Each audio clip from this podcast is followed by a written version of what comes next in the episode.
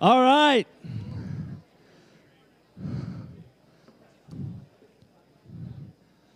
I am excited this morning to welcome Drew up to the stage, who is who is going to be preaching and has an awesome message. We've been in this devoted series and prayer, and last week we made uh, the announcement as well and spoke that Drew has.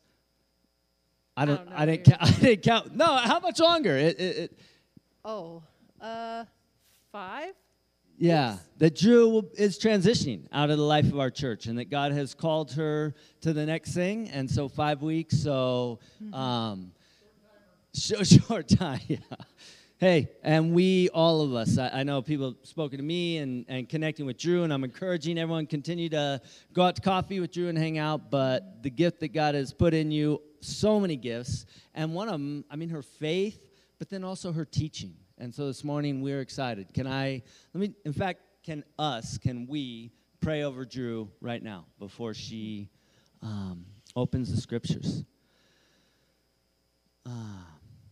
Father, we gather this morning to lift you up in worship and communion, offering. And then and then we desire to hear from you. So Father, may we do our part and we open our ears and our minds. Lord, thank you that Drew, her deep hunger for you and her desire and really her ability to hear from you. Lord, may you work through her, in her, in spite of her. Thank you for her gifts and the work she's put in and uh, the word that she's bringing us this morning. We open ourselves to you, Lord. Speak. Amen. Amen. Amen. Well, good morning again. I think you've heard that a few times, but I'm going to say it too. Good morning. Uh, if we haven't met, like Matt just said, my name's Drew. But I have met many of you in the room, and I do know a whole lot of you. And although I do know you, what you may not know about me is that I am a classically trained vocalist. So this means I spent four years in music school learning everything there is to know about music itself the history of it, the theory of it, the practice of it. But what may be most surprising about all of that for you is that despite the contemporary style that I sing in here on Sunday mornings, I spent four years singing almost exclusively in the classical style. Or maybe a better word would be like opera. That's how I sang for a really long time. I took classes in diction and language so that I could sing in Spanish, French, German, and Italian. So did Ben, too, by the way. and I sounded a lot different from what you're used to hearing come from me. Those four years were full to the brim with learning for me. But interestingly enough, after all those years in school, all the fancy rules, all the fancy languages, after tearing my voice down, what I thought was good about it, then rebuilding it back into what was actually good about it and the most healthy and correct version of itself, everything came down to one building block. Everything. It's what I taught my students when I was in the schools and in studios. It's what I teach the vocalists here. It all comes down to the breath. Our breathing is the cornerstone of our voice. It's the cornerstone of a lot more than that, but it is the cornerstone of our voice. And if we don't know how to breathe well, how to use our air properly to support our voice, it will never reach its full potential. Never.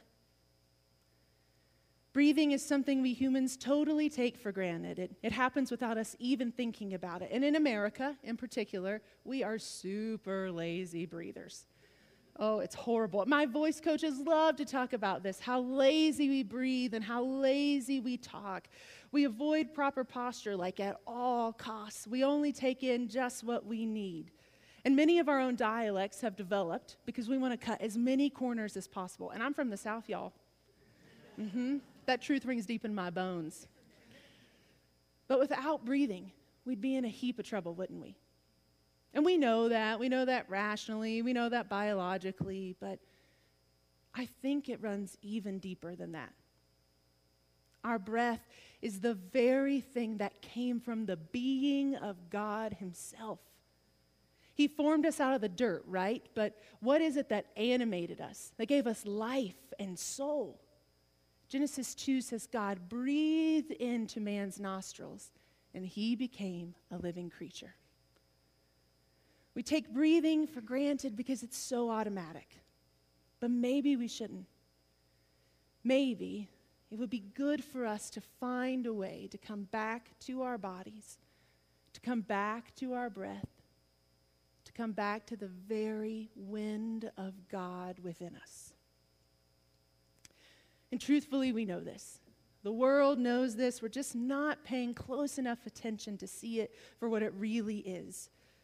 Stress and anxiety have been on a steady climb in the U.S. for decades, and that is not news to you. You know that. I'm sure sometime in the last three years in particular, you've heard about it in the news or you've read about it, but even more, I'm willing to bet, you've felt it. According to a Pew Research study conducted last year, four in 10 U.S. adults have experienced severe psychological distress at least once since the pandemic began. And 60% of all respondents, all respondents, friends, reported a consistent rise of psychological distress in their day to day lives. People from all backgrounds, faith traditions, and social classes are searching for an answer to this very public and very large problem. We're witnessing a, revival of Eastern spirituality, even in the modern West, especially in urban areas among the millennial, hello, generations, and Gen Z, hello, generations. Practices like Buddhist mindfulness, gratitude journals, meditation, and yoga, they're all front and center in the society of the self. Self care has become its own industry. And just a quick Google search of these practices and many like them will show you a common thread woven throughout each. The answer, they say, to your stress and anxiety slow down, be still, breathe. And what's crazy about that is they're onto something but they're missing the most crucial part. So, today we're going to talk about that. How do we come back to our breath and not miss the most crucial part? Like Matt said, we're continuing in our devoted series. Paul kicked us off with prayer last week, gave us an awesome method to help us, a good, really good foundational method to help us enter prayer. It was the acronym, you remember P R A Y. And so I encourage you, go back, listen to that. It's a really good place to start. And he told us that prayer is conversation with God, right? And I think something really important, especially for today, that he said in his sermon is that doesn't always mean talking. Prayer is how we connect to God. And it can look a whole lot of different ways. And today, we're going to talk about one of those ways. We're going to talk about breath prayer. Connecting to the very wind of God within us, coming back to ourselves and back to God. So, what is breath prayer? Breath prayer is a type of contemplative prayer that has been practiced in the church for millennia. St. John of the Cross, a 16th century Spanish priest who was called the great cartographer of the spiritual life. Can we just, gosh, what a life you have to live to get a nickname like that. I, when I first came across that, I was like, oh, Lord, I just want to be anything. Like, uh, I don't know, the somewhat okay person who prayed sometimes. Like, I feel like I would be really happy if I could land there. But our friend, St. John of the Cross, great cartographer of the spiritual life, said, Our greatest need is to be silent before this great God. For the only language he hears is the silent language of love. And that, I believe, is the best definition I've ever heard of contemplative prayer.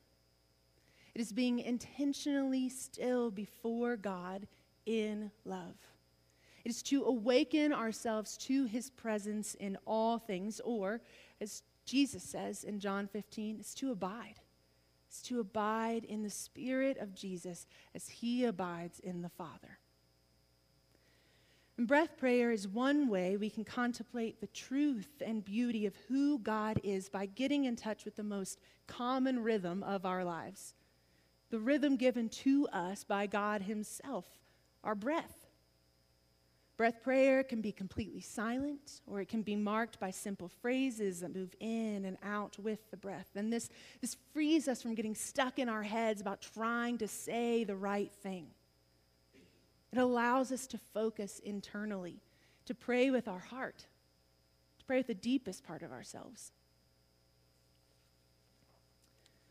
The purpose and desire of breath prayer is to pray simply, but to pray intimately. I say that again. The purpose and desire of breath prayer is to pray simply, but to pray intimately. We aren't just looking to calm our anxiety or fear and become more mindful, but that might happen. And we aren't necessarily looking for this sky splitting moment and divine revelation from God that will change the course of our lives forever. I don't know, that might happen too. What we are aiming for is to simply be present to God and abide in Him. That's enough. He is so close. Paul said this last week. He is so close, closer even than our breath. But why contemplative prayer? And why breath prayer specifically? You know, I think many of us struggle with Scripture because we want a really easy how to book. Yeah? A list of rules that are easy and clear. Do this, this, and this, and then boom, a, a straight pathway to eternity in heaven, right? And honestly, many of us who've grown up in the church are probably really familiar with that being taught and modeled to us. But the problem with that is that it's a really shallow understanding of Jesus. In John chapter 14, Jesus tells the disciples, as he does many times, that he must go away. And that when he does, he's going to prepare a place for them, a place for all of us, by the way. And in verse 4, he says, You know the way to where I'm going. And Thomas, one of the disciples, is super confused, as I'm sure we would have been if we'd been in the room. And he says, We don't know where you're going. How can we know the way? Lord, I don't even know the destination. How could I possibly get there? You know, friends, I just went on a 12 day trip, car trip, with that good looking fella right there. To celebrate our 10th anniversary. It was awesome. We saw some parks in the West. And uh, we are both, hmm, Ben and I, for those of you who know this, this is not a shock. We're both really big planners, firstborns, super type A. Please say a prayer for our children. Um, it's true, bless them. But uh, I've got to tell you, because of that, if I did not have like a general idea of where we were going and when, I would have lost my mind. There's 12 days, you guys, 12 days. I would have not been able to even enjoy like the smaller spontaneous moments because I have to have something that anchors me, that roots me. And then I can be spontaneous in small places. Yes? It's great. So I super relate to Thomas here. How do I get there? I don't know where you're going. How do we get there? And that is the question. I think if we're honest with ourselves, that's the question we ask over and over again to the Lord in various situations. How do I get there? How do I do that? And Jesus says one of his most famous lines in response I am the way, the truth, and the life. No one comes to the Father except through me. If you know me, you will also know my Father. From now on, you do know him and have seen him. The Father is the destination. And the only hope of getting to Him is Jesus. He is the way, the person of Jesus, how he lived his life, his work on this earth. That is the pathway for the believer into eternity with the Father. So, if all we do is read our Bibles and look for a list of do's and don't do's, then we've gone off the map altogether. It is the life of Jesus in its entirety that we must follow, which is important for us today because one thing Jesus was frequently doing is doing hardly anything at all. I mean, at least that's what it looks like, right? Luke 5 16 says Jesus often withdrew to deserted places and prayed. In Mark 1, we see him rising early in the morning and going to a lonely place to pray. In Mark 6, after he multiplied the fish and the loaves, he left the people to go up the mountain to pray. In Luke 6, before choosing the apostles, he went into the hills alone to pray. In Luke 9, he is alone praying before he asks the disciples, Who do you say that I am? And Luke 11, he is the one that is out praying before they come in and say, Will you teach us how to pray? Hmm, I wonder why they would have thought that so important. And in Matthew 6, Jesus teaches us, Paul said this one last week too, to go into a private room to shut the door and pray to our Father who is unseen. And the night before his crucifixion, he is in the garden, off alone in a corner, praying. Jesus lived a life of deep prayer. Jesus lived a life of deep connection to the Father. And he did that by prioritizing time alone with him in quiet, lonely places. And if we desire to walk the pathway of Jesus, this appears to be a must, friends. And this is a truth that we as the church have only recently forgotten. Contemplative prayer, silence, and solitude, these are practices that the church has engaged in from the beginning. I mentioned our super cool nickname guy, St. John of the Cross, earlier, but even more recent Christian spiritual thinkers have had strong convictions around this. Henri Nouwen, who was a priest, writer, theologian, and deep spiritual thinker, said, Without solitude, it is virtually impossible to live a spiritual life. We do not take the spiritual life seriously if we do not set aside some time to be with God and listen to Him. To be with God and listen to Him. It's contemplative prayer, friends. So, if contemplative prayer, the practice of being alone, being still before God is necessary, then breath prayer is just one method in a very long list of very good ones that we can choose from. So we are going to talk about how to do this.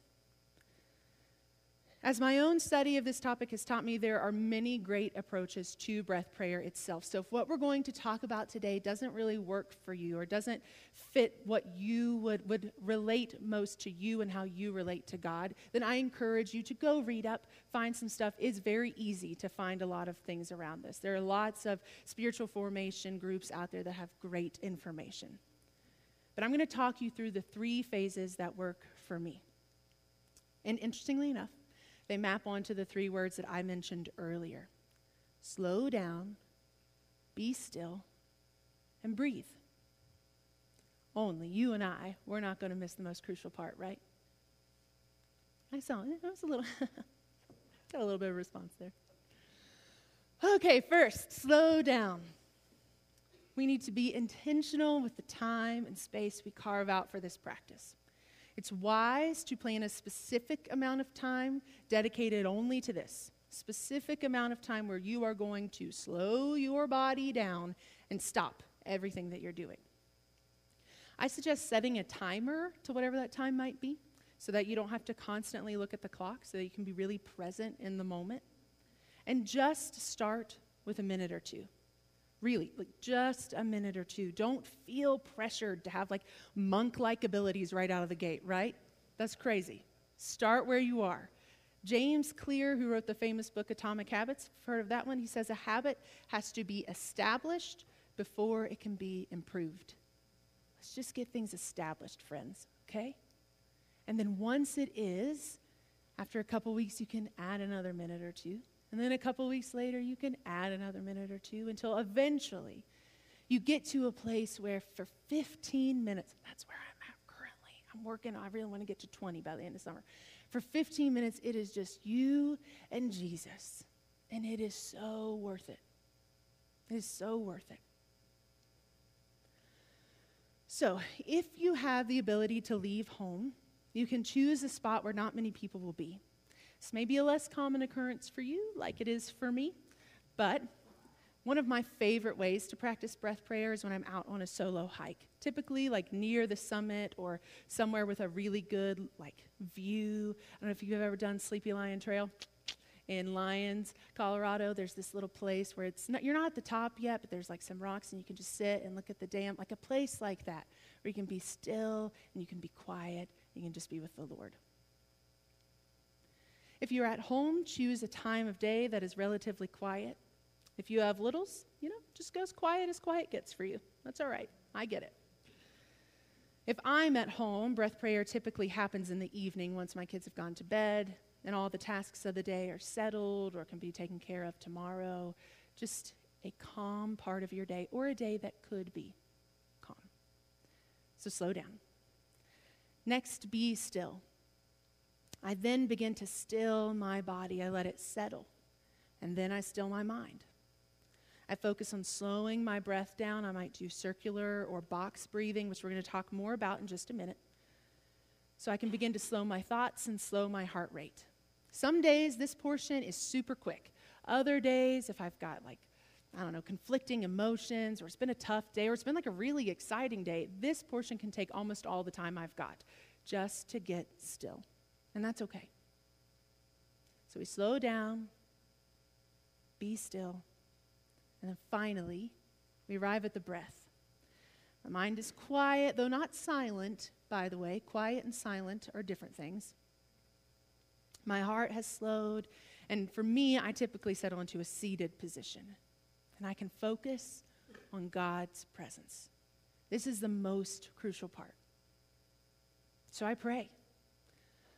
As I mentioned earlier, breath prayer can be silent. You can just stay there You can focus on your breathing, become aware of the presence of God around you, or you can speak a simple prayer. If you're new to contemplative prayer or breath prayer specifically, I might suggest doing one of these little one line prayers we're going to talk about just in a second. It just helps you focus your mind uh, so that way you don't wander around. But I do want to say that's not necessarily a bad thing. Pastor Rich Villodas says of contemplative prayer if your mind gets distracted 1,000 times in 10 minutes of prayer, it's 1,000 opportunities to come back to the loving presence of Jesus. There is so much grace and freedom here, friends. But some helpful and traditional phrases to say are, Here I am, Lord, or Come, Holy Spirit, or Lord, have mercy. One I've been praying recently is two lines, and I'll show you how to do this here in a second. But so it kind of sandwiches the exhale. You are with me, and you have gone before me. So I'm going to do an example. I'm just going to do one of the one liners to start with. You would breathe in deeply, and at the beginning of your exhale, you would say the prayer and then release the rest of the breath. So it would look like this Here I am, Lord.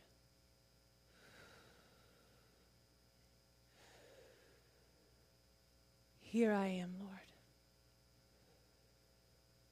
And you can do that a few times and then focus on your breath, or you could say it over and over again as long as it takes for that truth to really settle into your heart. Sometimes I'll say it five to ten times and then I'll switch to saying it internally. You could say it, take a break, then say it a few times. I mean, seriously, grace, freedom, however the Spirit is moving and leading you. And then at the end of your time, maybe as your timer goes off, you can focus on one last deep breath, maybe two or three last deep breaths. If you need a definite closing, sometimes I'll say thank you or amen. Or sometimes even just that final smiling gratitude into that final breath is enough. Can allow yourself a moment to open your eyes if you've closed them or become aware of the space around you and just ease back into your day knowing that you just had that time with Jesus. So, we're going to do a very shortened version of this together. And as a helpful tool, I'm going to ask Ben to come up here and play a quiet melody for us. Thank you, darling. Often, when helping others start a prayer practice, definitely contemplative prayer, but even group speaking prayer, I will suggest having very soft music playing quietly in the background. Having soft music can help us ease into the waters of contemplative prayer. It helps us focus on the method that we've chosen and not the painful awkwardness of being silent when we're just never, ever used to being silent. but I will say that it's important to not let that become a crutch. We do want to allow ourselves to really be alone with God, but it is okay to begin gently, to be kind to ourselves as we're learning. So we're going to follow my three steps, and then we're going to close our time, this part of our time together, we're going to worship. So slow down, time and location. Well done. You did it. You carved out your time and your location. Step one, check. You did it today. But I want to make sure that you have the freedom to move around a little bit. So, because we do want to carve out our space and time, like if I'm at home I might be at home, but my location specifically is the wicker chair in the corner because there's a blanket and there aren't any fans nearby to make me feel really cold. And I can cozy up, and it gets really dark right there, but there's a little bit of light in front of me because there's a window on the other side. That's how specific we're talking. So today, if you want to get up, there's couches in the backs. You can move around the room. You can sit on the floor. You can stand. You can shift in the seat that you're already in. You can space out. We're going to slow down. And that includes our location. So go ahead, just take a few seconds, move around, get cozy if you want.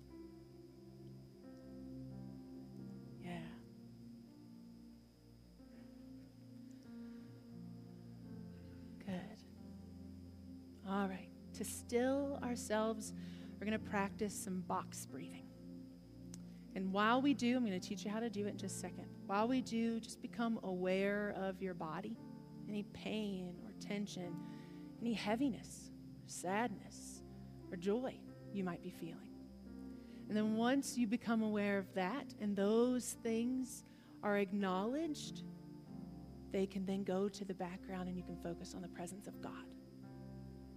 So we're going to box breathe, which is very simple. If you just imagine a box, a square, we're going to inhale for four. We'll then hold the breath for four. Exhale for four. Hold for four. In, hold, out, hold. And we're just going to do a few rounds of that. So, if you were one of my voice students, I would say take a really big inhale and fill up your lungs. Then let them all out. Breathe in, two, three, four. Hold, two, three, four. Hold, out, two, three, four. Hold, two, three, four. In, two, three, four. Hold, two, three, four. Out, two, three, four. Hold, two, three. One more. In, two, three, four. Hold, two, three, four. Out, two, three, four. Hold, two, three, four. Continue to allow yourself to breathe that deeply. So we've slowed down, stilled ourselves. Now we pray into the breath. If you want to close your eyes, if you haven't yet, feel free to. And we're going to do the two line prayer that I said earlier. So I'm going to show you how, and then we'll do a few. And then after we've done a couple, I'll say like last one or something like that. We'll do one more together. And then we're just going to focus on the two or three deep breaths. And I'll close this with an amen? Here's how you do it with two lines you would breathe in, You are with me, you've gone before me. You are with me, you have gone before me. All right, so let's do a practice breath before we speak. Fill your lungs all the way up. Let it all the way out.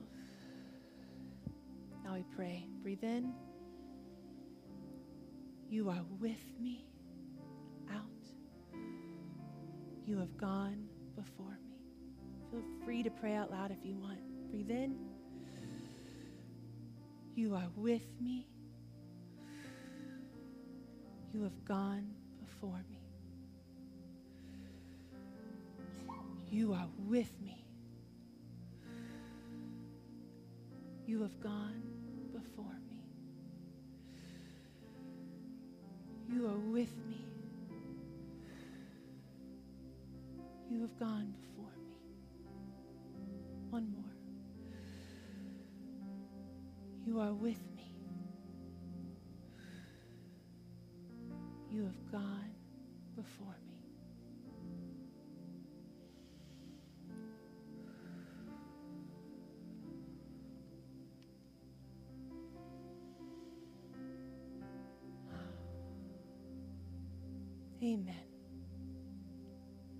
So before we wrap up, I just want to offer a couple of thoughts. First, I know there might be objections rising up within you. You have a full time job, kids, grandkids, you have this obligation or that obligation, and your life just doesn't have margin or flexibility for these types of practices. And to that, we often hear how God has grace. He has grace in those seasons, and He does. That is true. I've said it multiple times in the last five minutes. Different seasons of life, they'll They'll bring different demands on your time. And this is something truly that only you and the Holy Spirit can figure out. But, might I just say that we, we make time for our priorities. And I could ask you the same questions that people like me behind a pulpit will stand and ask how much time do you spend scrolling in your phone? How much time do you spend on Netflix? I'm not here to judge you and how you spend your time, friends. I've had my own seasons of discontent when I'd rather just be numb than engage my heart and my mind. I get it.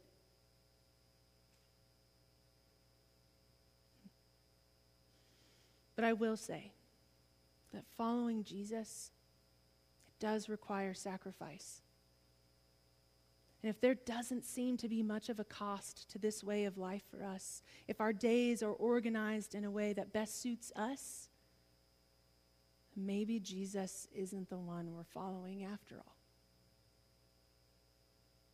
I have plenty of family, community, and work commitments, and even when I try really hard to convince myself otherwise, I always have a little bit of time.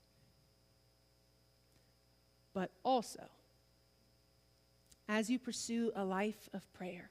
This is new to you. Please do not let that thief of life called comparison come in and make you feel small. Your Savior defeated sin so that there would no longer be condemnation for anyone who believes.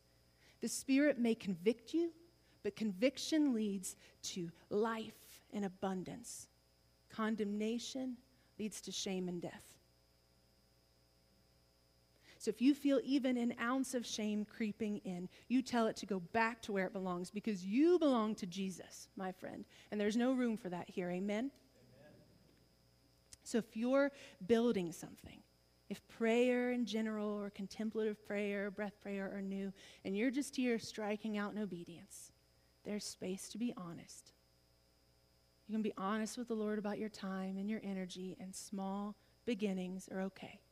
Small restarts are okay. So I'm going to pray for us, and then we're going to worship with the worship team. Father, small beginnings are okay.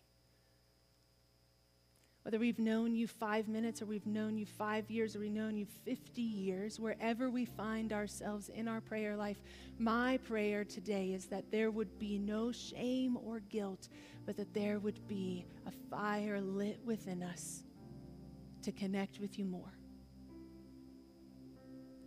Lead us, Holy Spirit. You are the teacher. Teach us how to pray in new ways in old ways. Show us, Lord, that what you want is a sincere heart, not perfection. You just want us honestly before you, and you are desperate to connect with us. We love you, Lord. We are so grateful for your kindness, for your grace, and your mercy because it is your kindness that leads us to repentance, not condemnation. So we offer ourselves, our lives, our schedules over to you. Show us how, Lord. Show us how. In Jesus' name, amen.